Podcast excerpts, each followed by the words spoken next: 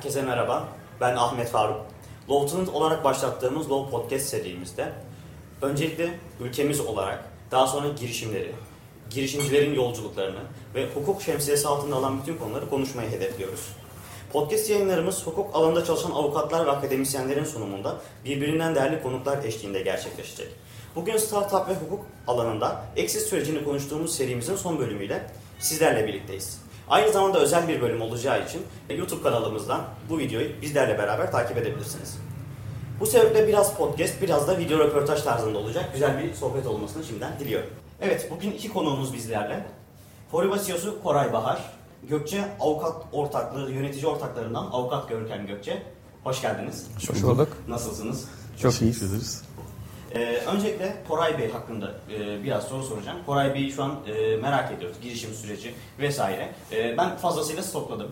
E, girdim internetten bakabildiğim kadar e, sizleri araştırmaya çalıştım ama dinleyicilerimiz açısından onlara kendinizi tanıtabilir misiniz? Tabii ki, Koray Bahar kimdir? Ee, Ben Koray Gültekin Bahar, Foriba'nın e, kurucu ortaklarından ve genel müdürüyüm. Ee, Doğu Akdeniz Üniversitesi Bilgisayar Mühendisliğinden mezun oldum. Ve üniversitede öğrenciyken part-time çalışmaya başladım. O zamanki adıyla e, FIT danışmanlıkta. 2005 yılında mezun olduktan sonra full-time yazılımcı olarak başladım. 2008 yılında Ahmet, e, şu anki ortağım, aynı zamanda yönetim kurulu başkanımız. Onunla ortak bir şirket kurduk, Dotto diye. E, 2012 yılında oradan çıktık. Tamamen Foriba'ya odaklandık bu regülasyon teknolojileri konusuna. Ve o günden bugüne aslında regülasyon odağında teknoloji geliştiren yaklaşık bugün itibariyle 210 kişilik bir dev bir kadroyuz. Türkiye'den yaklaşık şu an itibariyle 6 farklı ülkeye yazılım ihracatı yapıyoruz. E, iki, yaklaşık e, 22 Mayıs itibariyle de Sovos'la imzaladığımız anlaşma sonrasında Foriba'nın Sovos'a satış işlemini gerçekleştirdik. Böyle bir özetleyebilirim kendimi. E, peki, şimdi Foriba'nın kuruluş hikayesini e, kendi sitenizden de e, açıklıyorsunuz, anlattınız. E, Birçok mecradan da kuruluş hikayesini dinledik. E, ancak burada sizin ağzından tekrar dinlemek istiyoruz. Seve seve. Foriba'nın kuruluş hikayesini bizimle paylaşabilir misiniz? Ee, aslında 99 yılında SAP Türkiye'den ayrılan 4 arkadaş kuruyor Foriba'yı. Ahmet, Özgür, İlker ve Halil, Halil Aksu. Ee, ve 2001 yılındaki kriz döneminde bir sekteye uğruyorlar. O zaman 45 kişilik bir ekip var. O dönemde e, Kıbrıs'ta benim olduğum okulda bir ofis açıyorlar ve ben orada part-time çalışmaya başlıyorum. Daha sonra Ahmet 2002 yılı gibi tekrar Türkiye'ye geri dönüyor ve SAP danışmanlığı işlerine devam ediyor. Ben mezun olup katıldığımda yaklaşık 7-8 kişilik bir ekiptik 2005'te full time başladığım dönemde. Ağırlıklı aslında SAP kullanan büyük şirketlere onların SAP sistemlerini SAP olmayan sistemlerle entegre etme üzerine uzman bir ekibimiz vardı içeride. Ee, Birçok Türkiye'de büyük şirkete e, aslında outsource yazılım e, danışmanlığı veren bir ekibimiz, ekiptik. Ta ki 2008 yılına kadar çünkü o dönemde ağırlıkla adam gün danışmanlık ücretlerinin düşmesi sebebiyle hep hayalimiz kendi bir ürünümüz olsun, kendimiz bir hizmet çıkaralım. Bunu önce Türkiye'de sonra dünyada satabilir hale getirelim. Ve aslında o, dönemde belki 20'ye yakın başarısız iş denedik. Ee, en sonunda çok şanslıydık çünkü elektronik imza teknolojisine çok hakimdik. Türkiye'de e, bununla ilgili ilk entegrasyonları gerçekleştirmiştik. Entegrasyon yeteneğimiz olduğu için Geli Dersin yayınlamış olduğu Maliye Bakanlığı'nın elektronik fatura düzenlemesine çok hızlı bir şekilde uyum sağlayabildik. Ve Türkiye'de ilk kez Nalburlar elektronik fatura kullanmaya başladı 2010 yılında. Filliboya ile beraber bu projeyi gerçekleştirdik. Daha sonra yine çok e, şanslıydık ve belki ortamı da hazırladık. 2012'nin sonunda Maliye Bakanlığı Türkiye'de belli bir segmentten daha büyük şirketler e-fatura zorunluluğu getirdi. Biz de SAP ile yaptığımız anlaşma sayesinde çok hızlı bir şekilde büyük şirketlerde büyümeyi başardık. Ee, Daha sonrasında Kobi'ye satmayı bilmiyorduk. Kobi'ye satmayı öğrendik. Ee, Bugünün itibariyle 13 binden fazla Türkiye'de şirket bizim altyapılarımızı kullanarak ayda milyarlarca liralık faturayı gönderiyor, alıyor. Bunun gibi aslında onlarca yeni ürünü e, ekleyerek Türk müşterilere hizmet vermeye başladık. Evet, teşekkür ederiz. Peki şunu merak ediyorum şimdi e, Foriba ismi nereden geliyor? Yani duyduğumuz zaman birçok e, girişim vesaire farklı manaları var isimlerin. Foriba isminin anlamı nedir? Aslında bizim Foriba'nın hiçbir anlamı yok. Ee, ajansla biz 2017'nin sonunda markayı değiştirme kararı aldık. Daha önce şirketin adı FIT'di, Feature Information Technologies. Ee, fakat hem FIT Solutions demek hem bunu anlatmak zordu. Fitness ekipmanları mı satıyorsunuz diyorlardı ama biz pek fit değildik o dönemde. Sonra e, bir ajansa çalışma yaptık. E, 50'ye yakın farklı isim üzerinde konuştuk. Ve işte o tartışmalar esnasında Foriba ismi ortaya çıktı. E, şirketin markasına karar verirken de birkaç tane baktığımız kriter vardı. .com'u boş mu? Foriba'nın .com'u boştu. O yüzden aslında Foriba oldu diyebilirim. İşte sosyal medya hesaplarını alabilir miyiz? İşte internette aradığımızda benzer bir şeyler çıkıyor mu? İşte ne bileyim herhangi bir dilde kötü bir anlama gelmemesi gerekir gibi Tabii. konular vardı. Sadece yanılmıyorsam bir Latin Amerika ülkesinde plastik çatal bıçak üreten bir şirket çıkıyordu. Onun dışında Foriba neredeyse hiç kullanılmayan bir isimdi. Ee, ajansa dedik ya bunun bir anlamı olmalı. Yani Evet. bir, bir anlam yükleyebilir miyiz? E, Biz çok zorladıktan sonra ajans şey dedi. Hiç keşfedilmemiş bir yıldız diyebilirsiniz dedi. Biz bunu çok kullanmasak da e, bugün itibariyle Foriba çok fonetik, söylediğimiz zaman akılda kalan e, logosuyla artık markasıyla bizim üzerimize iyi bir şekilde de yapıştı. Evet, isimleşmiş zaten internette arayınca da günümüzde bile farklı bir şey daha ben bulamadım. E, o kadar stoklamama rağmen gerçekten e, sadece Foriba'nın e, çalışmış olduğu şirketlerde vesaire tamamen Foriba ile alakalı bilgilere ulaşmış durumdayız. Ama e, asıl merak ettiğim kısımlardan bir tanesi de şu. E, Foriba e, şirketleşti, daha sonra exit sürecine girdi. E, bu tamamı içerisinde bu şirketleşmeye dahil olmak üzere bir hukuki de- desteğe ne zaman ihtiyaç duydunuz? E, bu anlamda e, bu ihtiyaç duyduğunuz an e, neydi? E, hangi olaydan sonra gerçekleşti? Aslında e, yanılmıyorsam 2000 2010'lar gibi, 2011 gibi e-fatura işi Doğru. artık İlk mevzuat gündeme oldu. geldiğinde 2011'de. E, biz artık e, bir gerçekten bir IP üretmeye başladık. Kendi yazılımımızı üretmeye başladık. Bunu birden çok müşteriye aynı ürünü ve hizmeti satmaya başladığımız noktada ve çok büyük şirketlerle çalıştığımız için de çok böyle kalın sözleşmelere imza atmaya başlıyorduk. O dönemde e, Görkem'le aslında yollarımız kesişti ve o tarihten beri de beraber çalışıyoruz. Yani ilk aslında ilişkimiz tamamen Foriba'nın sözleşme tarafıyla başladı. 2014 yılında e, ilk yatırımımızı alma sürecimizde e, ben hep her yerde söylüyorum yani ilk e, SHA, SBA dokümanları geldiğinde İngilizce gelmiştir Evo'dan. E, Böyle baktım İngilizcesinin böyle yüzde birini falan anlayabildim. E, Türkçesinde yüzde üçünü anlayabildim. yani zaten hani çok bizim anlayabileceğimiz bir dil değildi. Sağ olsun e, Görkem ve ekibiyle beraber yatırım sürecini 2014'te tamamladık.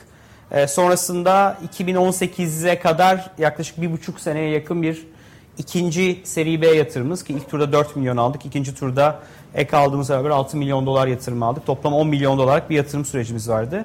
E, oradaki partiler çok daha büyüktü. Dünya Bankası vardı. E, Dünya Bankası hukukuyla orada iş yaptık diyebiliriz. E, sonrasında bir rakip şirketimizi satın aldık 2018'in ilk çeyreğinde. O süreç başlı başına ayrı bir tecrübeydi. Bu senenin başı bir şirket daha satın aldık. Kılavuz Bir teşebbüs oldu arada. e, arada bir, bir şirket aldık geri verdik e, e, en başında. E, en sonunda da exit süreci. E, aslında gerçekten bunların her biri birbirinden ayrı tecrübeler isteyen konular. E, ben her yerde söylüyorum yani ilk yatırımımızda öyle maddelere el sıkıştık ki pozitif anlamda o yaşadığımız süreç boyunca çok daha rahat bir şekilde yatırımcımızla ilişkimizi o sözleşmeye dayanarak rahat bir şekilde yönetebilmiş olduk. Yani bir girişimci için burada hukukun vazgeçilmezliği ve birlikteliği e, kesinlikle önemli. Buradan hemen Görkem Bey'e e, soruları yöneltiyorum. E, ilk başta e, biz Görkem Bey'i sosyal mecralardan tanıyoruz. E, ama tekrar sizden e, tanıtmanızı istiyoruz. Avukat Görkem Gökçe kimdir? Tabii memnuniyetle. Aslında çok kolay erişilebiliyor bilgiye. Ya İlginç bir şey söylemeye çalışıyorum ama o da yok galiba. Yani çok olağan bir profil aslında. 81 doğumluyum, 40'lar 50'liyim. O Benim için kıymetli. Trakya benim için kıymetli. İstanbul Üniversitesi'nde lisans eğitimi aldım. Ondan sonra bir dönem Amerika'da okudum. Geri geldim. Kendi işime başladım. Aslında ilginç bir şey. Yani benimle ilgili bizim büyüme hikayemiz Kore'inkiyle paraleldi ve senkronize zamanlama itibariyle birlikte büyüdük diyebiliriz.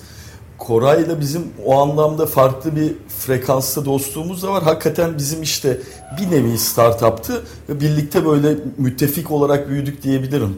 Bizim için anlamlı kısmı o. Yani Görkem Gökçe kimdir'in cevabı olmasa da işte Görkem Gökçe'nin en azından iş anlamında müttefiki kimdi? Evet yani biz birlikte büyüdük diyebiliriz. Ya birbirimize o anlamda çok destek olduk. Koray bana hakikaten çok kapı açmıştır. Ben de elimden gelen desteği olduğumu düşünüyorum Foliba ailesine ve Koray'a, Ahmet Bey'e. E, avukat müvekkil ilişkisinden daha öte bir dostluk ilişkisini kurduğunu. Daha öte kesinlikle. Yani hatta dönem dönem yani bizim Koray'la iş icabı şimdi temasımız çok e, esniyor ve hatta uzaklaşıyor. Niye Koray bir global marka haline gelmeye başladı Foriba. E, geziyor seyahatte çok e, ekibi genişledi. Bizde de yani tabii yüzlerce çalışan olmuyor biliyorsunuz hukuk bürosunda ama ekibimiz genişledi yani 35-40 kişi olduğunda benim de aynı benzer kaygılarla işte seyahatlerim oluyor, toplantılarım oluyor, bu tür etkinlikler oluyor ve iş anlamında aslında temasımız çok azaldı. Stratejik konularda her zaman konuşuyorduk. Evet. 7-24 konuşuyorduk ama onun dışında sanırım yani sohbetimiz birçok dönem e, İş iş, iş konusunu, iş konuşmamızın önüne geçmiştir diyebilirim. Evet. E, gerçekten hani e, ilerleyen dönemde diğer girişimciler için de e, bu tarz bir avukat müvekkil ilişkisi ya da bu tarz bir dost ilişkisi kesinlikle e, herkes açısından daha da güzel olacaktır diye ben düşünüyorum. E, peki siz avukat olarak e, hangi alanlarda çalışıyorsunuz? Hangi alanlara e, önem veriyorsunuz? Ya bizim için öncelik tabii şey özel hukuk tarafında daha ziyade çalışıyoruz. Ticaret hukuku benim e, çalışma alanım bizzat. Evet. Ama ekip çok genişti dediğim gibi 40 kişiye dayandı. Neredeyse vergi hukuku hariç aşağı yukarı her konuda bir şey tecrübe biriktirdik. Öncelik ne? Sektörel öncelik var tabii bizim için. Bilişim bence doğru tabir değil de dijital dünyanın işleri bizim için öncelik. Yani üretilen işin ofiste her hukuk alanında böyle neyse o havuzda e, ürettiğimiz işin yüzde yetmişi dönem dönem yüzde sekseni dijital dünyaya gidiyordur. Nedir? Bir tarafta işte çok geleneksel internetle ilgili işler olabilir. Bir tarafta robot yapan müvekkiller olabilir. Bir tarafta Koray'ın e, mesela finansal teknoloji diyebileceğimiz türde e, geliştirdiği işler gibi işler olabilir, e, alanlar olabilir. Evet. Ama esasen şey, özel hukuk, ticaret hukuku benim alanım. Ofiste dediğim gibi çeşitli alanlarda çalışılıyor. Sektörel olarak da dijital dünya bizim işimiz, önceliğimiz. Peki. Ee, şimdi bununla beraber yani gördüğümüz e, avukat Görkem Gökçe profili bu şekilde. Ancak e, benim daha da çok merak ettiğim o sosyal medyaya girildiği zaman Kırklareli, Trakya sevdalısı yazan e, Görkem Gökçe'nin ki kendi sosyal çevresi, kendi sosyal hayatı ki Kırklareli'nde de nüfuslu bir aileye sahipsiniz. Kırklareli Görkem Gökçe'yi bu avukatlık vasfından soyulmuş Görkem Gökçe'yi merak ediyorum. Yani Kırklareli benim için şöyle özelliği aslında babamdan, rahmetli babamdan kalma bir şey, e, miras diyeyim. Toplum sevdası bizde çok yüksek. Yani babamdan bana yani tatsız ama hadi almış olayım ona cenazede bir konuşma yapmam icap etmişti. Orada söyledim iki şey kaldı yani böyle hanlar hamamlar kalmadı. Yani edindiğim her şeyi kendim edindim. Kendim kazandım. Ama çok kıymetli iki şey kaldı. Birincisi iyi ahlak. İkincisi toplum sevdası. O Kırklareli vurgusu, Trakya vurgusu onunla ilgili. Toplumu seviyoruz, insanı seviyoruz. O ait olduğun topraklara, benim bugünlere gelmeme, işte küçük de olsa bir başarı olduğunu kabul edersek, gelmemi sağlayan aileme, çevreme olan vefa borcu. O vurgu onunla ilgili ve elimden geleni de yapıyorum yani. Öncelikle Kırklareli tabii sadece böyle faşist yaklaşımımız yok yani. Başkalarına da kapı, kapılmış falan değiliz ama Kırklareli Trakya benim için özel o anlamda. Bir, bir- yani vefa borcumu geri ödeme çabası diyebilirim onun için bu vurgu. Evet. Basına yazıldığı kadarıyla ilk müvekkillerinizden biri de yine e, bir girişim şirketi. Foriba ile tanışma hikayenizde az çok hani e, bahsedildi ama biz de sizin ağzınızdan tekrar dinlemek istiyoruz. Foriba ile siz nasıl tanıştınız? Sizin için bu süreç nasıl oldu? Foribayla Koray'ın söylediği aslında bir ilave etmek istiyordum isabet oldu. İlk müvekkilimiz Grupanya'ydı bu arada. O da bir ciddi bir girişim. O zamanlar hatta 20 ya da 22 milyon dolarla değerlemeyle böyle bir acayip bir yatırım almıştı. Sıra dışı bir şeydi 2010 senesinde rekordu yani. O zamanlar ne yemek sepeti ne hepsi burada ne Foriba ne Grambiye şu bu Evet. hiçbiri yoktu ortada. 22 milyon acayip bir şeydi. Biz o sayede böyle büyük sükse yaptık ama ortada hiçbir şey yok. O bilişim hukuk, hukukçusu falan B'si geçmiyor. Gerçekten yoktu.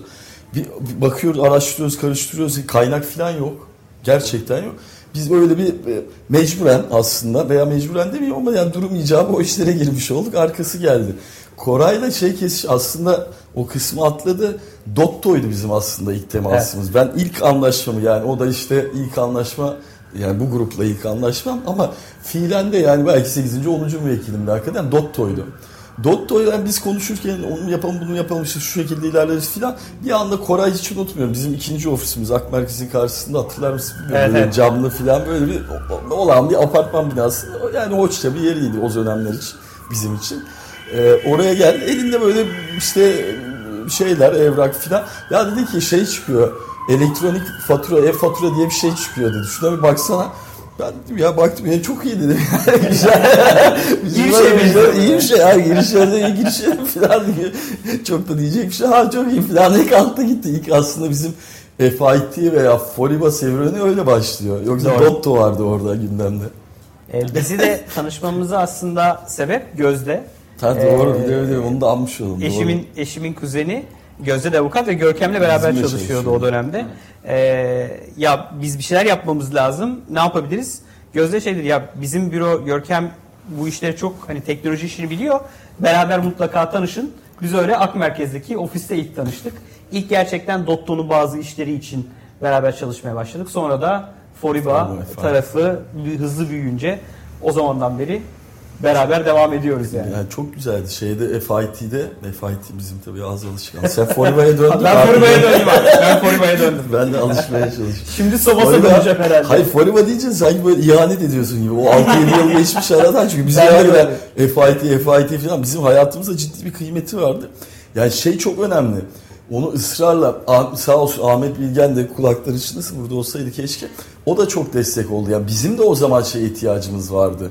Hukukçular da çünkü şimdi çok popüler oldu. Herkes özellikle genç arkadaşlar bilişim hukukçu. Ya böyle bir şey değil. O zaman hiçbir şey yoktu ortada. Biz de eksiktik.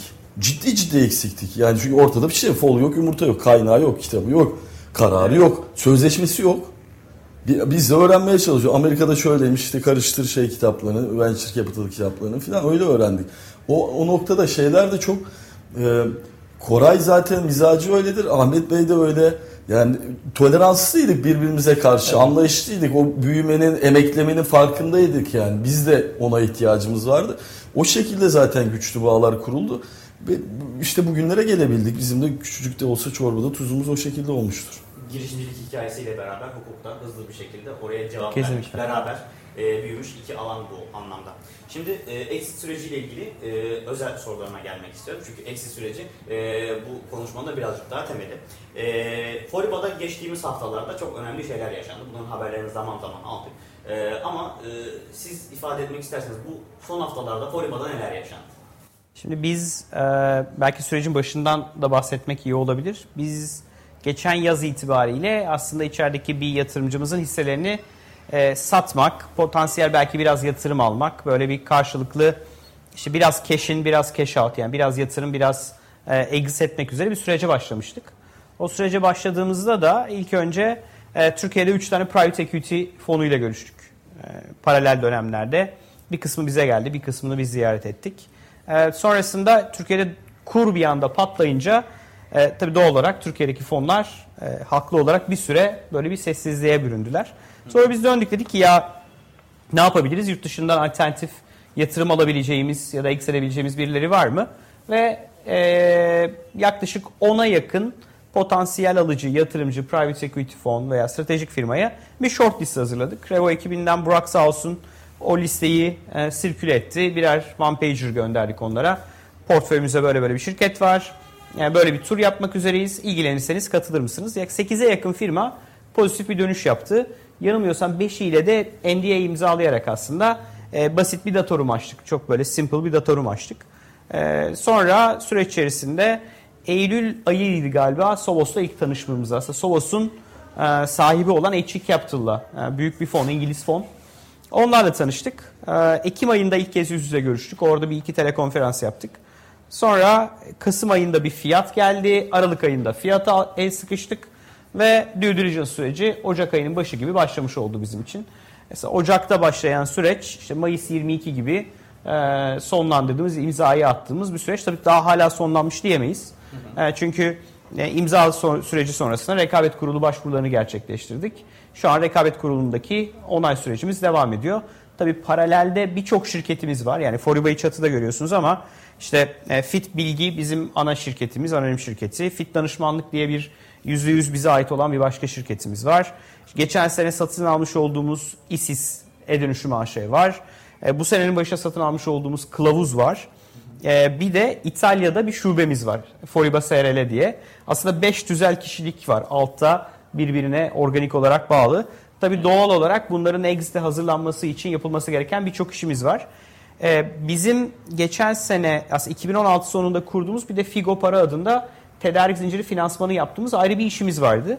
O, o iş, o proje Foriba'nın içinde başladı. Ee, yatırım süreci devam ederken Dünya Bankası logo ile ortak bir joint venture şirket kurduk. beraber yaptığımız önemli işlerden bir tanesi de oydu. E, logo ile %50-50 ortak Figo parayı kurduk. Bu süreç başlamadan önce de aslında biz logodan %100 o hisseleri satın aldık ve e, bir satın alma işimiz de oydu diyebilirim. Beraber Çok yaptığımız. iş yaptık. Çok iş yaptık. Şimdi düşündükçe daha neler çıkıyor. Bereket versin. Bu satın satış sürecinde e, Figopara anlaşmanın bir parçası değil. Biz Figopara'yı da şu an carve out ediyoruz, ayırıyoruz ve mevcut ortaklar olarak aslında Dünya Bankası, Revo, Endeavor ve Foriba'nın kurucu ortakları ortaklığımızı e, Figopara'da devam ettiriyor olacağız. E, o yüzden yaptığımız o kadar çok iş var ki imza ve kapanış arasında e, uzun bir checklistimiz var yani tamamlanması gereken. E, onlar ciddi şu an devam eden e, hem Görkem'in ekibinin hem bizim finans ekibinin böyle gece gündüz çalışmaya devam ettiği bir süreç devam ediyor. Tahminimize göre herhalde Ağustos başı gibi closing'i tamamlayacağız gibi gözüküyor. Ee, peki e, yani merak edilen noktalardan bir tanesi de şu. Şimdi birçok genç e, işte e, para kazanma hususunda nasıl kolay vesaire tarzında. Şu an banka hesaplarımızda bir değişiklik var mı? Ben onu özellikle merak ediyorum. Benim yok. Ee, benim yok hala. Ya, kredi kartını ödeme sık, ödedikten sonra ayı geçirebiliyoruz. Ee, şöyle, e, şimdi bizim closing dediğimiz süreç aslında o. Ee, bütün işlemleri tamamladıktan sonra e, tahmin ediyorum Ağustos'un başı gibi biz hisseleri vereceğiz, paramızı alacağız. O zamana kadar devam etmesi gereken süreçler devam ediyor. Evet. Ee, o yüzden bugün itibariyle hayır, e, tahminen Ağustos'tan sonra evet diye ümit ediyoruz yani. Ee, peki şu an e, satın alma işlemiyle beraber e, Soğuz şirketiyle e, ilk iletişim e, aranızdaki o bağ nasıl kuruldu? Ona özellikle değinelim. Yani şöyle, biz aslında Sovos'un son satın aldığı Trustweaver adında bir şirketin kurucularını tanıyoruz. Yaklaşık 2-3 senedir e, Christian ve Johan e, çok iyi dünyanın 60 ülkesinde elektronik faturanın elektronik imza özellikle e, alanına odaklanmış bir firma. Onlarla yaklaşık 3 senedir farklı organizasyonlarda, ekosistemde birbirimizi tanıyoruz. Biz onlara çok saygı duyuyoruz. Onlar bizim yaptığımız şeye çok saygı duyuyorlar. Geçen sene onlar Sovos'a satıldılar. Yani Sovos satın aldı onları. Son aldığı şirket de aslında geçen sene Sovos'un. Ee, o süreç içerisinde Christian Sovos'u tanıdıktan sonra ya bizim Avrupa'da büyümek için ve Türkiye'de domine oyuncu olduğu için Foriba'yı almamız Sovos'u çok güçlendirecek diye bir insight veriyor. Ve Sovos'un içerisinde bir M&A ekibi var yani sadece şirket satın almalara odaklanmış bu işi yapan aynı bir investor banker gibi bir hukuk ekibi. Hem de HE Capital'da böyle bir takım var. Ve onlar da aslında bizimle ilgili bilgi ararken biz de başka bir taraftan onlara ulaşmış olduk. Yani hem onlar bizi satın almak için bakıyordu hem de biz de o süreç için bir yatırımcı ararken tanışmış olduk. Çok enteresan bir aslında tesadüftü o da. Ee, hem Christian'ın içeride bizi çok promote etmiş olması hem Sovos'un Türkiye'ye ve Avrupa'da güçlü bizim gibi bir şirket arayışı olması hem de bizim son dönemde Asya Pasifik bölgesinde büyüme iştahımız çok fazla. Ben haftaya Vietnam'a gidiyorum. Ee, şu an Endonezya, Vietnam, Singapur, Malezya, Tayvan o coğrafyada şu an iş yapmak için çalışmalar zaten hali hazırda Sovos'tan önce yapıyorduk. Şimdi Sovos'la beraber aslında bunu hızlandırarak devam ettiriyor olacağız. O yüzden çok dünyanın farklı iki köşesinde aynı kültürden aynı işi yapan e, böyle kuzen şirketler gibiymişiz. Bir araya çalışmaya, daha halası bir araya çalışmaya başlamadık. Şu an hala planlama yapıyoruz. Rekabet kurulu süreci devam ettiği için. E, Birçok şey hala şu an re- rekabet ettiğimiz bir sürü müşterimiz var. Yani bir yandan onlar teklif veriyor. Onların ne verdiğini bilmiyoruz. Bir yandan biz teklif veriyoruz. Bizim ne verdiğimizi onlar bilmiyor. Çünkü hala süreç tamamlanmadı. Ama planlama, bundan sonrası neler olabilir konuştuğumuz seanslarımız başladı. O yüzden ben kendim adına da, Türkiye'deki ekibim adına da çok heyecanlıyım şu ara. Ee, ilk baştan itibaren hani bu şirketleşme döneminden sonrasında e, bir satış strate- stratejiniz var mıydı? Yani e, işte bu şirket şu zamana geldiğinde exit sürecine girmeli ya da işte teklif geldiğinde evet artık exit etmeliyim dediğiniz bir süreç oldu mu? Ya da e, şu an yapmış olduğumuz exit sizin için ne anlam ifade ediyor? Şimdi bu aslında e, ben şey diyorum ilk yatırımı alıyor olmanız sizi exit'e taşıyacak bir adım. Ve bunlar hepsi böyle bir e, farklı raylara aslında treni bindiriyorsunuz. İlk yatırım almasaydık da exit edebilir miydik bir yerde? Evet edebilirdik. Ama işte bir yatırımcı içeriye aldığınızda bu işin tabiatı gereği belli süreler, cycle'lar var. İşte senin de ilk başta bahsettiğin gibi biz Paraşüt, EasyCo 3 tane e, benzer ekosistemde farklı işler yapan bence çok Türkiye'lik pırıl pırıl 3 girişim aynı aynı haftalarda exit etti. Bunun bir sebebi de aslında o biraz önce söylemiş olduğum o dalga. Yani Türkiye'de hemen hemen aynı dönemlerde yatırım aldık. E, bir fona baktığımızda fonlar yaklaşık Türkiye'de 8-10 senelik, 12 senelik fonlar. İlk 4-5 senesi yatırım yapıyor. Sonraki 4-5 sene yine follow-up round yapabiliyor ya da exit'i planlıyor. E, bu dalgaya baktığımızda da işte Revo'nun tam yatırım e, periyodunu bitmek üzereyken yeni fonu raise edilirken o döneme denk gelen iki tane işte Paraşüt ve Foiba aynı fondan yatırım alan şirket. 212'den yatırım alan EasyCo için de benzer bir şey söylenebilir. Yani aslında hepimiz özünde benzer dönemlerde yatırım almış, benzer performanslarla büyümüş. Ee, işte biz bugüne kadar 10 milyon dolar raise ettik. EasyCo bugüne kadar yaklaşık 29-30 milyon dolar raise etti. E, bununla ilgili de enteresan bir istatistik geçen bir e, eski bir yatırımcı arkadaşımla görüşüyordum. E, yatırım aldığı tutarın 4 ile 6 katı arasında bir değerlemede satılıyor dedi şirketler. 3 aşağı 5 yukarı aslında exitlere baktığımızda 3 aşağı 5 yukarı rakamlar tutuyor gibi gözüküyor. E, o yüzden o bir ilk yatırımı alıyor olmak evet bir yerde bu şirket exit edecek duygusunu zaten kabullenmenizle başlıyor. Mecbur değilsiniz bunu satmaya. Biz de Sovos deal'ı gelene kadar şirketi satmayı planlamıyorduk. Çünkü biz Sovos'la görüşmeye başladığımızda hatta belli bir aşamaya gelene kadar şirketin tamamını satmak aklımızda yoktu. Hı hı. Ama Sovos'un bu isteği içerideki mevcut yatırımcılar ve mevcut kurucu ortakların evet bu değerleme üzerinden biz tamam %100 çıkabiliriz ze karar vermemiz aslında çok kısa bir sürede. Yani Ocak ayına gitsek e, bu şirketin %100'ünü satmayı planlamadığımız bir Ocak ayı yaşarken işte bugün e, Temmuz başladı. Temmuz'un başında bu şirketi satmış durumdayız. Ama ilk yatırım almak, ikinci yatırım almak evet bu şirket günün birinde bizim hisselerimiz olmasa bile yatırımcıların hisselerinin çıkması gerektiğini bilerek başladık bu sürece. Ee, peki bu günümüzde e, mesela ülke içerisinde kurun dalgalanmaları ya da e, siyasi bazı değişiklikler vesaire e, bu sizin girişim sürecinizi, bu exit sürecini e, etkiliyor mu? Nasıl bir e, yani etkilemediğini söylemek mümkün değil. E, günün sonunda e, bizim e, Forib olarak biraz şanslıyız. Bizim gelirimizin bir kısmı yabancı para birimi. Hı hı. Ağırlıklı euro biz aslında gelir elde ediyorduk geçen seneye kadar. Geçen sene e, Türk lirasını korumak nedeniyle çıkarılan düzenleme gereği yeni sözleşmelerimizin tamamını TL'ye döndük. E, oysa yabancı bir yazılım firması gelip Türk bir firmaya ya da yabancı bir firmaya burada e, döviz para döviz cinsinden para birimiyle satış yapabilirken Türkiye'deki teknoloji firmalarına Türkiye olarak biz dedik ki hop sen satamazsın. Sen Türk firmasısın, sen Türk lirası satmak zorundasın. Aslında rekabette dezavantajlı bir konuma düşürmüş olduk bu düzenlemeyle teknoloji şirketlerini. E, onunla beraber birazcık oranımız düşmüş olsa da yurt dışından elde ettiğimiz dövizli satışlar e, bizim aslında kur nedeniyle gelir kaybımızı görece sektörümüzdeki birçok şirkete göre daha düşürdü. Hı hı. E, ama tabii bu nedenle de Türk lirasındaki bu e, çok beklenmedik değer kaybı nedeniyle de doğal olarak süreç içerisinde etkilendiğimiz durumlar oldu işte. Değerlememizde de etkilendi. Belli konularda Türkiye ile ben bugüne kadar hem seri B dediğimiz ikinci tur yatırımda herhalde 40'a yakın yatırımcıyla görüşmüşümdür. Yatırımcı görüşme o zaman da işte bu 15 Temmuz'dan önceki tam döneme tekabül ediyor.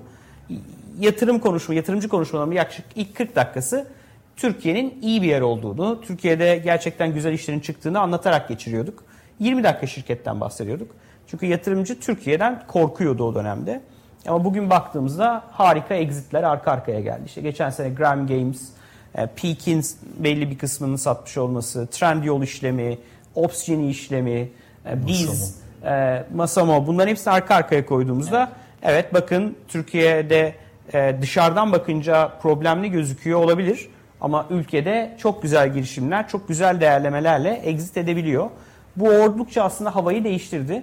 Keşke bu kadar durumu yaşamasaydık. Bu şirketler belki bugün olduğundan daha değerli bir şekilde de satılabilirdi. E, ama ben hep şuna inanıyorum. Ülkenin gündemi ne olursa olsun, döviz ne olursa olsun, eğer iyi bir iş yapıyorsanız, şirketiniz para kazanıyorsa, büyüyorsa, hatta bunu global ölçekte yapabiliyorsanız her şeyden aranılmış bir şekilde şirketinize yatırımda bulabiliyorsunuz Türkiye'de. Exit de edebiliyorsunuz. Yurt dışına da iş satabiliyorsunuz. O yüzden ülke gündeminden bağımsız eğer işiniz iyiyse her şekilde büyümeye devam ediyor. Şu an birazcık Görkem Bey'e e, sorun var. Burada merak ettiğim, şimdi exit sürecini e, az çok e, sizden dinlemiş olduk.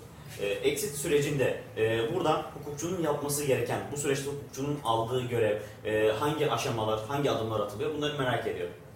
Bizim görevimiz aslında orada yani mekanik kısmı şu. Bir kere e, ilk başta şeyle başlıyor böyle bir term sheet yani ona ne demek lazım? Bir flört var taraflar arasında. Evet. Orada benim Bir öyle niyetle başlıyor. niyetle başlıyor böyle bir hani göz kırpmalar falan. E, masaya oturdukları anda ben genelde müvekkillerimize şunu öneriyorum. Avukatları mümkün olduğunca o aşamada devreye sokmayın çünkü biraz ticari tarafların e, iştahını o kadar e, kabarmışken biraz törpüleyebilir işin doğrusu. İlk ama bizim prensip olarak term sheet ortaya çıktığında genelde bize döner müvekkiller. İlk aşama bu. Ondan sonra bir due diligence aşaması var. Yani bir inceleme aşaması oluyor. Finansal taraf ayrı, hukuki taraf ayrı yürür. Bizler doğal olarak hukuki tarafla ilgileniyoruz. Alıcı satıcı tarafta onun işte hangi tarafta olduğumuza bağlı olarak ya due diligence bizatihi yapan ya da ona destek olan ekip olarak dahil oluruz. Ondan sonra veya paralel onunla demek daha doğru. Esas o sözleşmelerin hazırlığı başlıyor. O da şey e, fırtınanın koptuğu yer orası. Bazen haftalar sürüyor, bazen aylar sürüyor. Yani altı üstü işte bir tane esasen yüzde yüz bir şirketin payların satıldığı tablo nispeten kolaydır. Yani onun koşulları çok değişmez ama onunla bile aylarca uğraştığımız olur. Nitekim Foriba o anlamda iyi bir örnekti. Ee, yordu bizleri epey az. Yani hakkıyla yordu yani iyi bir proje. Hakkıyla yordu ama çok çalıştık. Ondan sonraki aşama sözleşmeler imzalanır. Ee, kapanış kap, closing diyoruz ya ona da kapanışa doğru çalışmaya başlarız. Esas iş aslında algı öyle değildir ama sözleşme imzalamakta değil. Esas iş kapanışı gerçekleştirmektir. Arada da ciddi mesai Çok. herkese düşer. Ee, özellikle avukatlara yine yani sözleşme yapıldı, imzalandı, bitti olmuyor. Ondan sonraki süreç daha kritiktir. Zamanla genelde yarıştır. Belli böyle tamamlanması gereken prosedürel işlemler vardır. Dördüncü aşamada onu sayabiliriz. Onu yaptığımızda da artık yani işimiz biter, el sıkışırız, faturamızı düzenleriz, önümüze bakalım deriz, yeni Bence işlere yelken açılır. Bizdeki şey de özellikle bu exit sürecinde e, bizim avukatımız Görkemler. E, bir İngiliz e, avukat büromuzla destek oluyor. Çünkü bizim sözleşmenin bir kısmı İngiliz hukukuna göre yapıldı. E, Revo'nun bir avukat ekibi var. Dünya Bankası'nın bir avukat ekibi var. E, Endeavor'ın Amerika'da bir avukat ekibi var. E, Sovos'un bir İngiliz Türk, avukatı İngiliz. ve onları temsil eden bir Türk Evet. avukatı. 7 avukatlık bürosu. E, Bayağı entegre. ve şey e, zaman dilimleri de çok, Çok, garip. e, Çünkü yani- Dünya Bankası Singapur'da benimle beraber çalışan ekip. E, Biz Türkiye'de onlardan sonra uyanıyoruz. Endeavor var İ- Amerika. İngiliz ekibi uyanıyor. İngiliz var. E, bir de IFC DC'de e, Endeavor'da e, San Francisco'da New York ekibi dahil. Yani böyle 5 farklı zaman diliminde bu kadar avukatlık ekibi bu kadar sözleşme konuşuldu. Doğru. Aslında orada mesela burada hakkını vereyim mi? Esasen bizzat işi yürüten ortağım Melike'ydi. Onun da hakkını teslim Evet, etmiş olalım. Yani işi yönetmek müthiş bir çaba istiyor. Çünkü düşünün ki bazen e, 4-5 aynı tarafta olduğunu kabul ettiğimiz ayrı avukat grubundan yorum geliyor aynı konuda. Aynen. Ama diğer tarafa giderken tek bir yorum gitmesi lazım. Yani şöyle bir dünya olamaz yani. IFC bunu dedi ama Revo da şunu söyledi. E Koray'ın da böyle bir yorumu vardı. Bizler de bunu kattık falan. Böyle bir müzakere olmaz tabii. Dönüp arkada şunun çalışmasını yapmak gerekiyor. Bence en titiz, en kıymetli çalışma da o avukatlar nezdinde. Doğru frekansı, doğru iletişimi sağlamak lazım. O şeyde bir de düşünün o e, farklı farklı saat dilimlerinde. Yani baktığınızda aşağı yukarı yani 24 saat değil ama 20 saati değil mi? Kaplıyor. 20 saatlik 20 bir saat, saat 20 dilimi saat çalışmak gerekiyor. Yani 20 saat en azından ayık veya uyanık olmak gerekiyor belli zamanlarda. Onu başarabilmek esas zaten becerikli, Zor bir işti. zor bir işti. Dolayısıyla onu da yani ekibimiz layıkıyla yerine getirdi diye düşünüyorum. Kesinlikle. Dünyanın her tarafına yani sırayla güneşin doğuşundan batışına. Evet, kadar doğuşundan- iş süreci. Üzerinde güneşin batmadığı bir deal oldu yani bizimkisi gerçekten. Ee, şimdi merak ettiğim başka bir konuda e, temel bir soru olursa şirket değerlendirmesi çok önemli bir konu. E, her girişimci daha yolun başında benim yarattığım değer şu kadar diye e, diyebiliyor. Bunun bir karşılığı var mı değerlendirme ile alakalı? Ya değerleme konusu herhalde bir girişimci için en böyle paranoyak olduğu konu. Çünkü kime göre neye göre? Benim kişisel orada bir kendimi rahatlattığım bir süreç var. Koyun pazarlığı. Yani bence bu 10 lira eder ama günün sonunda buna 10 lira verecek birisini bulursam 10 lira eder. Ee, o yüzden e, ilk yatırımı alırken doğal olarak birden çok partiyle görüşüp bunu justify etmeniz lazım. Yani gerçekten doğrulamanız lazım. Tabii ki bazı metrikler, bunun hesaplama yöntemleri, farklı formüller var. Ama günün sonunda sizin yaptığınız iş, e, bir bulut tabanlı bir yazılım kiralama işi yapıyorsanız, bütün bulut tabanlı yazılım kiralama şirketleri aynı çarpanla değerlenmiyor. E, her birinin farklı dinamikleri var. Kullanıcı sayısına, kullanıcı başına elde ettiğiniz gelire, yeni müşteri kazanım oranınıza, müşteri kayıp oranınıza bu gerçekten bir pazarlık, ticari bir süreç. O ticari süreci yürütürken de en doğru şey ya bunun ederini birkaç kanaldan e, doğrulatmak. Çünkü girişimci nezdine baktığınızda her zaman çok değerli. Gerçekten değerli olabilir. Ama eğer o şirketiniz için bir yatırım alacaksanız günün sonunda o hisse için parayı verecek olan tarafla anlaşmanız lazım. Yani ben 10 lira istiyorsam ve kimse 10 lira vermiyorsa ve 3-4 farklı alıcı 5 lira veriyorsa demek ki bunun değeri bugün 5 lira. 10 liraya satmak istemiyorsam diğerlerinin 10 lira değere getireceği noktaya kadar şirketi büyütmek lazım. Hep girişimci şey diyorum tek odaklanmaları gereken yer var gelir. Gelire odaklanmadığı sürece bir işin büyümesi ve doğru değere oturması çok mümkün değil. Ve bizim dünyamızda evet, herkese girişimci diyebiliriz ama bir startup dediğimiz e, aslında şirket tipi hızlı büyüyen bir şirket. Gerçekten her sene iki katı, üç katı, beş katı, on katı büyütebiliyorsanız gelirinizi, müşterinizi, verdiğiniz hizmeti o zaman çok daha büyük çarpanlarla değerlenebiliyorsunuz. Yoksa iki tane yıllık cirosu 10 milyon lira olan yazılım şirketini alalım. Birisi geçen sene 5 iken birisi 9 milyon lira gelir yapmışsa bir önceki sene birisi sadece %10 büyürken birisi %100 büyüdüyse buradakinin çarpanı buradakinin çarpanının aynı olmasını beklemek mümkün değil. Tabii ki. Ee, şimdi Foriba için exit yapması şart mıydı diye e, demin e, siz cevaplamıştınız bu soruyu ama e, şununla beraber sormak istiyorum. Şimdi Solos bünyesinde e, Foriba e, önceden yapmış olduğu işlemleri devam ettirecek mi? Ya da ileriye yönelik e, Foriba'nın Türkiye'deki ya da uluslararası arenadaki yapmış olduğu işlemlerde bir değişiklik olacak mı? Daha da büyümesi mümkün mü? E, bunları cevaplar. Tabii ki. E, şimdi Kore olarak benim için en önemli şey aslında Türkiye operasyonunun daha da hızlı büyümesi. E, biz işte ge- geçen sene sadece bir iki ülkeye yazım ihraç ediyorken 6 ay içerisinde bugün 6 farklı ülkeye yazım ihraç ediyoruz. Sovos'a evet derken benim içimin en çok rahat olduğu konu oydu. Çünkü Sovos'un Türkiye'deki operasyon, Türkiye'deki ekibe ve buranın büyümesine e, bizden daha fazla katkı sağlayacağına inandığımız için bu işi yapmaya karar verdik. Bizim bu sene kendi organik planımız yaklaşık 250 kişi olmak sene bittiğinde. Ama şimdi Sovos'la beraber bu sene 300'ü geçmeyi, seneye 400'ün üzerinde kişinin çalıştığı bir ofis haline gelecek Türkiye ofisi. Bunu sağladığı, sağlayacağına inandığımız için aslında biz Sovos'la satma konusunda görece daha rahat bir hale gelebildik. Ee, ben ekipte aynen devam ediyorum. Benim A takımım aynen devam ediyor. Türkiye'nin dışında da Sovos'la beraber farklı ülkelerde daha hızlı büyüyebileceğimiz bir aslında raya oturtmuş olduk Foriba'yı. Evet. Ee, şimdi bu Solos'la beraber e, bir strateji belirlenecek, belirlenecek. Satın alma sonucunda e, Foriba'nın bir isim değişikliği olacak mı?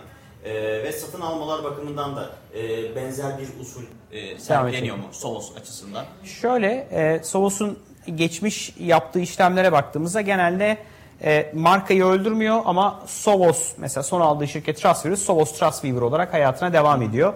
E, bizde de tahminen benzer bir şey olacak. Hani bugünden karar verilmiş bir durum yok. Yani yarın hemen adımızı Sovos yapıyoruz diye bir şey yok. Çünkü Foriba'nın müşterilerde belli bir algısı var. E, biz aynısını geçen sene ISIS'te yaptık. Yani ISIS'i alır almaz ISIS'in markasını öldürmedik çünkü o müşteriler ISIS'i biliyor. ISIS'i tanıyordu. E, bizde de benzer bir süreç olacaktır. Yani bir süre Sovos Foriba olarak devam edeceğiz. E, şu an bilmediğimiz bir tarihte de tamamen Sovos olarak devam edeceğini düşünüyorum.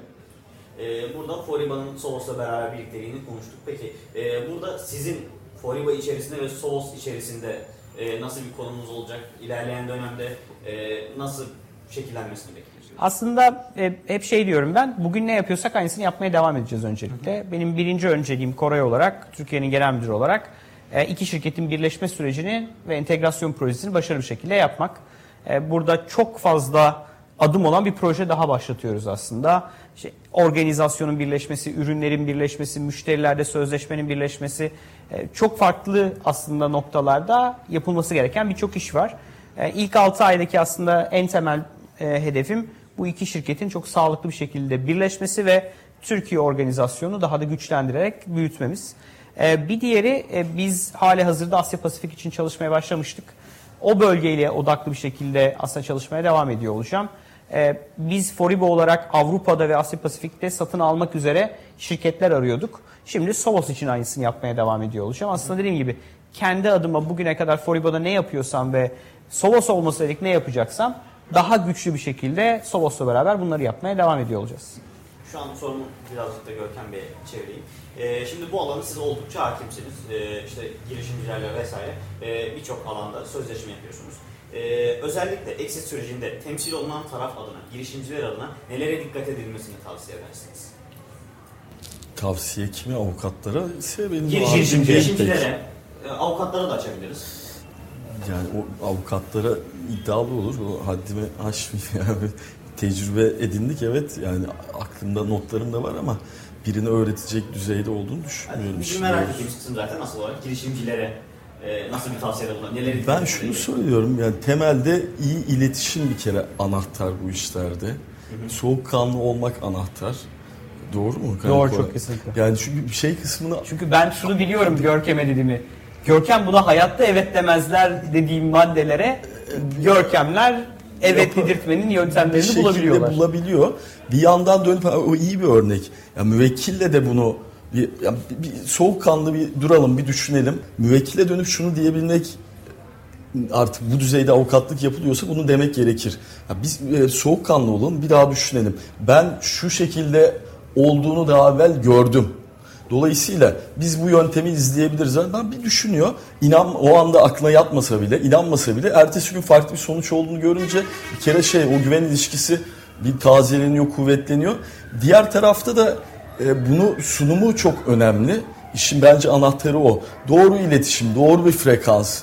Çok e, soğukkanlı, kendinden emin her zaman böyle olması lazım. Bunun için de tabii ne gerekir? Bir iyi bir hukuki altyapı gerekir. Yani bu işlerin avukatlığına so- soyunuyorsak yani sadece şöyle bir algı var. Ben parantez içinde onu söylemiş olayım. Meslektaşlarımıza özellikle gençlere bu alan çok ilgi görüyor. Kabul. Evet. Yani ilgilenmesi gereken de bir alan ama şöyle bir algı olmasın. Ya bu startupların veya işte venture capital işleriyle bu yatırım dünyasında özellikle dijital dünyada ilgilenen avukatlar da genç olur. Ya nasıl olsa startup filan. Olamaz. Yani işin doğasına aykırı. Neden olamaz? Çünkü e, şöyle ki ya bizim konuştuğumuz mesela hukuk alanı efendim bir tarafta başlıyor fikri mülkiyet öbür tarafta bitiyor ceza hukuku. Ceza hukuku nereden çıkıyor demeyin rekabet hukukundan da ceza hukukuna bağlanırsınız. Haksız rekabetten de bağlanırsınız. Arada işte ticaret hukuku var, borçlar hukuku var, tüketici var, bizatihi o bilinçle ilgili Personelle konular var, ilgili iş hukuku var. E, Yani var da var sözleşmelerle ilgili yani işte dedim ya bir tarafa rekabeti koysanız bir tarafa fikri mülkiyet arada en azından 10-12 tane temel hukuk alanı var. Bunlar her birine hakim olmak icap eder. Hani nasıl yapıyor? Görkem bunlara hakim değil. Yani her birine hakim değilim. Ancak e, stratejik konularda karar verecek düzeyde biliyorum veya önümden geçtiği kadarıyla belli alanını daha fazla tecrübem var. Onu daha iyi biliyorum diyebilirim. Nasıl yapıyorsunuz? E, yani 30-35 kişilik şu an 40 kişiye gelmiş bir ekibimiz var. E ben bu işlere başladığımda da ya Koray'la ilk işimiz biz Dotto'yu yaptığımızda da iyi bir noktaya değindi. Gözde vardı yine kulakları çınlasın. Bizim o zamanki ekibimiz bile 14-15 kişiydi. Dediğim gibi yani işin başında olduğumuz anda. Ancak öyle doğru hizmeti verebiliyorduk ve o zaman bile az önce söylediğim gibi eksiklerimiz vardı diyorum. Yani o şeyi parantezi kapayım şöyle o genç arkadaşlarımız biraz onu o bilinçle hareket ederlerse daha sağlıklı olur. Çünkü şeyler de geliyor bu defa. E bize çok karşılaşıyorum onunla. Bize böyle dediler. E kim söyledi? İşte f- filancanın kuzeni avukat vardı. Ya bu işlerin biraz dinamikleri farklı. Öyle çok geleneksel yöntemlerle, geleneksel yaklaşımla çalışmıyor. Orada hata edersiniz, yanlış yola girersiniz. Bu hem şeye girişimcilere böyle bir e, kulak dolgunluğu olsun hem özellikle genç avukat arkadaşlarımıza, meslektaş adaylarına bir nasihat diyemem ama işte bir öneri, bir kulak dolgunluğu olsun. Evet. Şu an exit sürecini e, az çok özetledik hem hukuki anlamda hem de Foriba anlamında e, exit'i özetlemiş olduk. E, şimdi benim e, daha zevk aldığım, e, eğleneceğim kısma geldik. Umarım biz de eğleneceğiz. Magazin Ee, soruları geliyor e, güzel sorular var. kolay. güzel sorular var. Ee, cevapları hem ben oldukça merak ediyorum sizler açısından. Hem de dinleyiciler muhakkak e, ben sorduktan sonra onlar da merak edecektir diye tahmin ediyorum. Ee, dilerseniz birer tane birer tane sorayım bu şekilde. Dönüp, dönüp Ben olsun. Koray Bey'e hakkımı Oradan başlayabilirsiniz. Ee, o zaman Koray Bey'e olarak dinleyicimize. Ee, bir girişimcinin iş hayatı ve özel hayatı arasında denge nasıl olmalı? Ee, siz bu dengeyi nasıl sağladınız? İş hayatı, özel hayat, bir Öyle- magazin öyle- sorusu geldi. Ama seninki çok kolay işte bana sorsun. bir denge yok. Ee, öyle bir denge sağlanamıyor aslında yani kabul etmek gerekirse. Ee, geçen hafta e, Barbaros, Şan, ben üçümüz bir panelde konuştuk. Ömer abi e, yönettiği. Orada Barbaros bu soru gelince Barbaros şey dedi. Benim dedi bir ritüelim var. Her sabah dedi evde mutlaka eşimle ve çocuklarımla kahvaltı ediyorum. Benim eşim de genelde bu tarz böyle organizasyonlarda denk gelmez. Fulya da eşim de oradaydı. Barbaros bunu söyledi. Barbaros ne yaptın yaktın dedi. Çünkü ben her sabah saat 6'da kalkıp 6.30-7'de evden çıkıyorum. O yüzden sabahı pek evde hatta kahvaltı yap gün içinde de kahvaltı yapma şansım olmuyor. Ee, o, birazcık gerçekten o özel hayatta ailenin e, destek olması ve izin vermesi sayesinde kendi adıma bunu yönetebildim. Yani eşim, çocuklar eğer bana bu kadar bir alan açmasalardı e, ben bu kadar bu işleri başarma şansım yoktu diye düşünüyorum. O denge çok kolay. Herkesin farklı bir dengesi var. Atıyorum çok seyahat ediyorum. E, gerçekten çok böyle bundan bir buçuk iki ay önce Yunanistan'daydım. Bir sabah bir otel odasında uyandım ve bir 10 saniye şeyi düşündüm. Neredeyim ben? E, hangi ülkedeyim? Çünkü sabah Dubai'den uçmuştum. E, bütün o e, şeyin karıştığı günler oluyor. Ama ben çok seviyorum çalışmayı. Çok keyif alıyorum. E, Görkem'deki benzer bir hikaye bende var. Babamdan aldığım bence en iyi öğreti çok çalışmak. O da çok çalışır ve hiç pes etmeyen bir adamdı. E, Bizim işimiz öyle. Sürekli itere etmeniz lazım. Sürekli yaptığınız şeyi değiştirmeniz lazım. O değişime ayak uydurmanız lazım. E, O dengeyi çok sağlayabildiğime inanmıyorum. Bundan sonrası için umarım e, o iş ve özel hayat dengesini daha iyi sağlayabilirim. Aslında o denge yok yani. O denge yok yani evet yani. Bizde o denge yok yani. Maalesef yok. Ve 20 saatlik o çalışma süreci içerisinde denge yani Evet, pek kalmıyor. Denge kalmaması gayet de doğal. Ee, soru şimdi biraz daha zorlayıcı olabilir. Ee, Ne zaman şimdi, geleceksin? e, hani siz, söylediniz bana, bana zor gelebilir. Bana denge sorusu sormayın lan. Yok. E, Özel hayat dengesi. ama, E, farklı bir soru tarzında. Hayran olduğunuz bir insan var. Var mı? Mustafa Kemal Atatürk. Ee, Mustafa Kemal Atatürk gerçekten Türkiye'nin e, kurucusu. E, birçok çok yönlü bir lider. E, birçok özelliği var ama benim özellikle merak ettiğim e, Mustafa Kemal Atatürk'ün e, en çok e, beğendiğiniz ya da örnek aldığınız özellikleri. Yani vizyoner dünyayı böyle bir bütün olarak ele alabilmiş ki o zamanlarda. Bence en önemli özelliği budur. Yani şeyi o küreselleşmeyi okuyabilmiş, o savaş ortamındaki dünyada küreselleşmeyi doğru okuyabilmiş bir insandır. Bence en önemli özelliği bu. Ha, somut olarak da ben şeyi çok severim. Hep e, buradan da bir kez daha söyleyeyim. Genç hukukçulara, hukukçu veya avukat adaylarına özellikle mutlaka mutlaka mutlaka çok okusunlar. Yani kitap okuyun.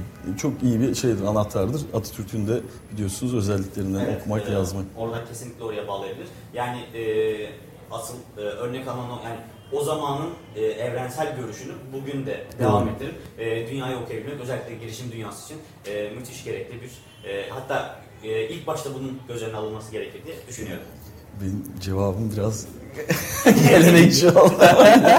Specter İyiydi falan demeden. Evet. E, şimdi size e, dönüyorum tekrar. E, yola çıkılan ilk günden bugüne dek en yorgun, umutsuz hissettiğiniz bir dönem oldu mu? Yılgınlığın meydana geldi.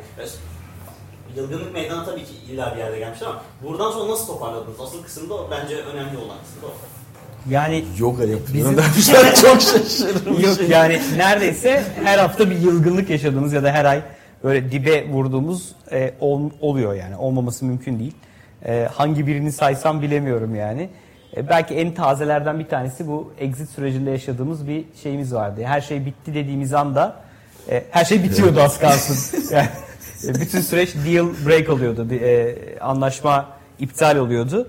Çok böyle öngörmediğimiz bir ne diyeyim bir süreç çıktı. Ne biz ne yatırımcılarımız ne alacak firmanın çok öngörmediği ve yaklaşık böyle 2-3 günlük bir böyle bir karanlık bir 2-3 gün yaşadık. E, o süreçte sağ olsun hem Görkemler hem yatırımcılarımız e, iyi bir şekilde yönettik o süreci ve atlatabildik. Ama çok sık oluyor. Yani girişim yapıyorsanız gün geçmiyor ki böyle down edecek bir şey olmaz. Ben şey diyorum bir roller coaster. Bizim deal da öyleydi. Startup da öyle bir şey. Yani bir gün böyle zirvedesiniz. Ertesi gün yerin dibinde bir yerden geçiyorsunuz. Ee, buna bence insanın kendini alıştırıyor ve buna hazır oluyor olması lazım. Yani böyle güle oynaya bir iş değil girişimcilik. Bu bizim gibi 200 kişilik bir şirket de olabilirsiniz. 10 kişilik bir startup da olabilirsiniz. E, gerçekten kan, ter ve gözyaşıyla olabiliyor. Çok güzel günler yaşıyoruz. Yaşadık ve bundan sonra da yaşayacağız. Ama gerçekten çok zor günlerden de geçtik. Ee, bence insanın bir girişimcinin ilk şeyi buna hazır olması lazım. Böyle her şey güllük gülistanlık. Yatırımcı gelecek, para verecek. Biz bunları harcayacağız. Çok daha fazla satacağız diye bir dünya yok. Sürekli değişimle yaşamak zorundasınız yani. Ben sana bir ilave, yine belki birilerine örnek olur özellikle girişimciler tarafında. Koray çok iyi yani soğukkanlılığını muhafaza ederek bir kriz yönetir yani. Bir, çünkü genel eğilim şöyle oluyor. Olumsuz bir şey mi var? Bir ondan en çok etkilenen insan bu işte en tepedeki insan oluyor doğal Evet. olarak menfaat sahibi. Çok kolay etkileniyor, karamsarlığa düşüyor ve bir de onun ötesinde etrafına böyle bir şey yapmaya başlar. O olumsuzluğu yaymaya başlar çünkü kolay bir çıkıştır o. Koray hiçbir zaman yapmadı bunu. Onlarca kez hakikaten belki işte geciktiğimiz olmuştur, eksik yaptığımız şeyler telafi edilmeyecek bir şey olmadı bugüne kadar ama olmuştu. Bizlere de ben biliyorum birlikte çalıştı, personel olan insanlara da bunu yansıtmadı. O da çok anlamlı bir yani o işin nasıl diyeyim öyle sürükleyicisi, dinamosu olmuştur bence Koray'ın o özelliği. Teşekkür ederim. Ha, arada iltifata gitmiş oldun. İltifat Ee, değil gerçekten. Ee, peki şu an soruyu size tekrar yönelteyim. Ee, bu soru benim için hani hukuk okuduğumuz için, e, arkadaşlar için, genç avukat arkadaşlar için bence önemli bir soru. Ee, avukatlık eşittir. İtibar. İtibar. Ya Biraz daha böyle açarsan. Yani şu soruluyor hep ben öyle yanıtlayayım isterseniz. Avukatlık e, mesela bu üniversite düzeyindeki özellikle sohbetlerde diyorlar ki ne zaman para kazanırız, ne zaman sizin kadar kazanırız. Ya benden çok da kazanırsınız ama böyle bir bakış açısıyla avukatlık yapmak isabetli değil çünkü insanı yanıltır. Para kazanma işi ticarettir. Yani oraya yönelmek gerekir. Avukatlık e, biraz şey, itibar biriktirme işidir. İlişkileri sermaye olarak görme işidir. Dolayısıyla onu biriktirirsiniz. Yeri geldiğinde, günü geldiğinde eğer doğru işler yapıyorsanız rahat para kazanılıyor samimi söyleyeyim. Yani zor değil. Ama e, sabretmek gerekiyor. Bunu hep söylüyorum ben. Yeni nesilde gördüğüm bunu ne olur işte dinleyenler bir kez daha söylemiş olayım. Benden bir kez daha duymuş olsunlar. Sabretmekle ilgili. Yani böyle 4-5 senede zengin olayım.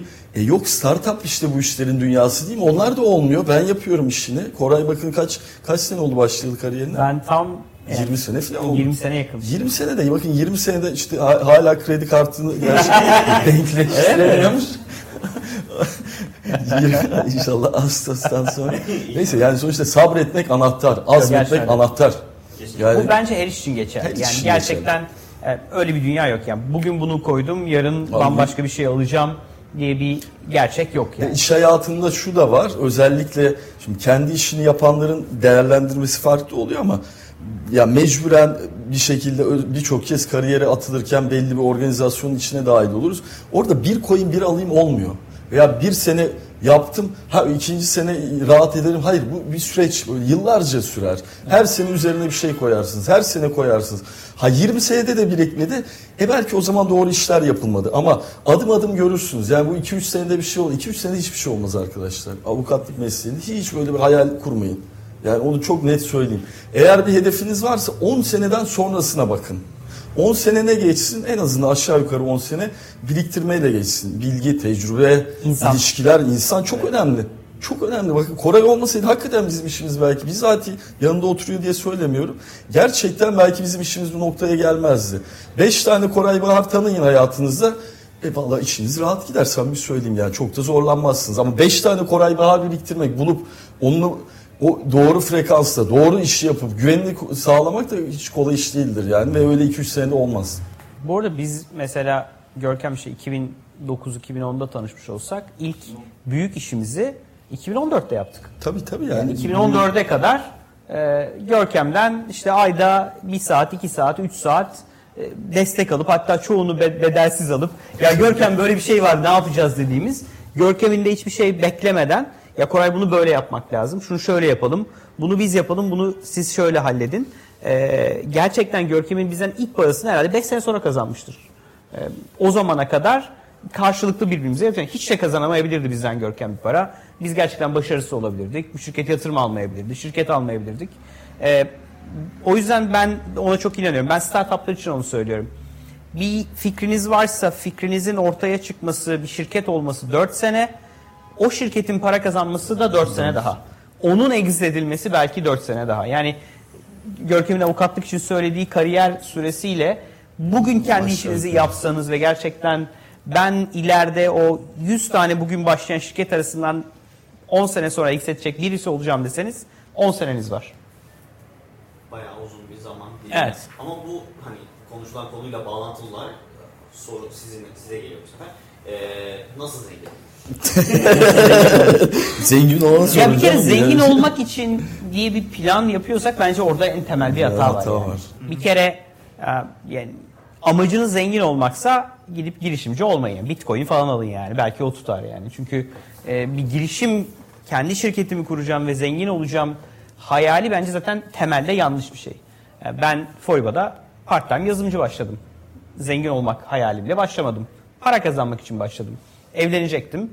Maaşa ihtiyacım var. İşte eve mobilya alınacak, bilmem ne yapılacak. E, doğal olarak mezun olmuş, yeni mezun bilgisayar mühendisiyim. E, öyle başladım. Süreç içerisinde Görkemleri gibi yani çok şanslıydım. Ahmet gibi bir patronum vardı. Daha sonra ortağım oldu.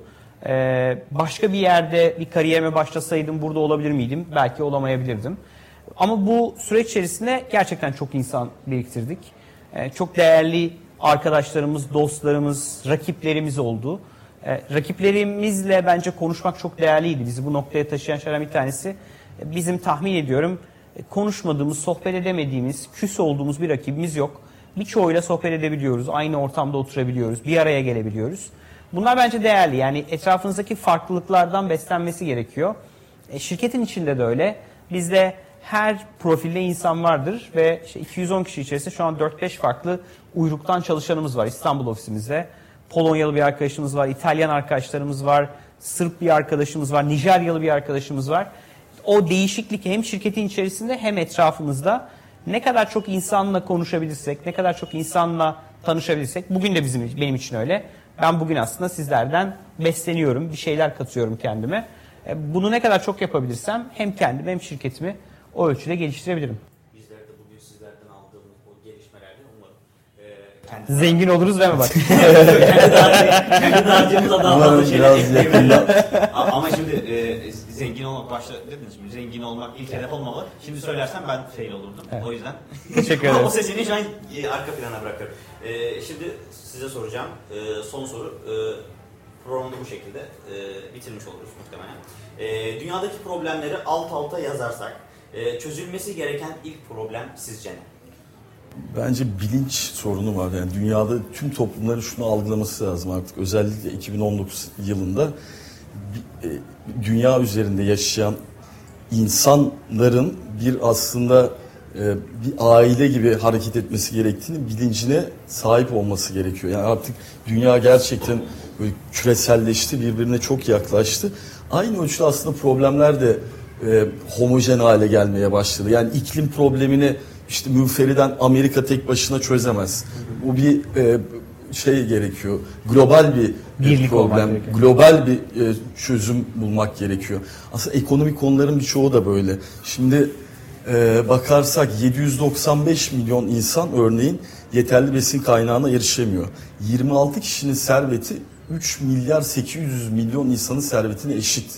262 milyon öğrenci yeterli gelir adaletsizliği sebebiyle yeterli eğitim alamıyor. Bu şey küresel bir problem. Özünde ne var, merkezinde ne var? Gelir dağılımındaki adaletsizlik var. E, Bunu da masaya yatırıp bunun böyle bir küresel problem olduğunu kabul edip o tüm toplumların, tüm devletlerin bunu bir, bir- böyle bir e, bir aile olduğunu kabul ederek çözmesi gerekiyor. Yani somut problem. Yani bence işin özünde kavramsal olarak bu bilince sahip olmak var. Ee, daha somut olarak da gelir adaletsizliğinin bir şekilde çözüme kavuşması gerekiyor diye düşünüyorum. Umarım yakın zamanda küresel anlamda bu e, sıkıntıları da e, sorunları da çözüme kavuşturmuş oluruz. Ne kadar kısa zamanda olursa e, dünya açısından bizim açımızdan o kadar güzel olur. Katılımınız için e, hepinize de ayrı ayrı teşekkür ediyorum. E, dinleyicilere de e, dinledikleri için yani şu süreye kadar bizi dinledikleri için özellikle teşekkür ediyorum. E, yayınımızı Spotify, Apple Podcast ve diğer mecralardan bizleri dinleyebilirsiniz. Teşekkür ederim. Diğer Biz çok teşekkür üzere. teşekkür ederiz. Sağ olun.